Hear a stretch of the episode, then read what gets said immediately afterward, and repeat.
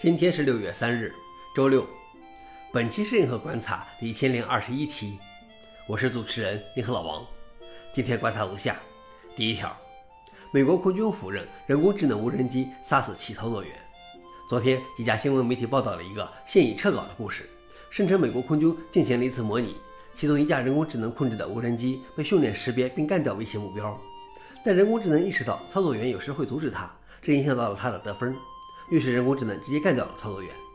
接下来的模拟告知人工智能不能杀死操作员，于是他干掉了通讯塔，以避免操作员阻止他。这一故事迅速传播后，美国空军否认空军部门没有进行过任何这样的人工智能无人机模拟，并继续致力于道德和负责任地使用人工智能技术。而讲故事的人说他说错话了，这个模拟来自军方以外的假设性的思想实验，基于合理的场景和可能的结果，而不是美国空军实际的模拟。消息来源：阿斯泰克尼考。老王点评：这故事耸人听闻，但是也不是不可能。毕竟人工智能脑回路和人类不同。第二条是，谷歌指责微软的云计算软件许可税。早在2019年，如果你在自己的基础设施上运行微软的软件，如 SQL Server 等，你只需要支付微软的许可证费用。但如果你想在公有云上运行，你需要额外购买许可证。被列入目标的云供应商如 AWS、GCP、阿里云是微软的最大竞争对手。为了宣称这是非歧视性的，微软也将 Azure 列入了该名单。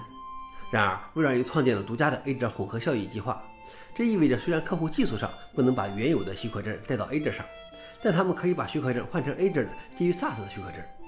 这导致，如果你在 Azure 上运行微软的软件，与其他供应商相比要便宜五倍，相当于客户要向微软交税。谷歌云副总裁称，反垄断监管机构开始了解情况，并正在提出问题。消息来源：Register。老王点评：微软这玩的太溜了，这么玩真不怕反垄断机构吗？最后一条是，Meta 公司在销售元宇宙 VR 头显，但他们自己不用。Facebook 公司将自己更名为 Meta Platform，已在元宇宙上取得领先地位。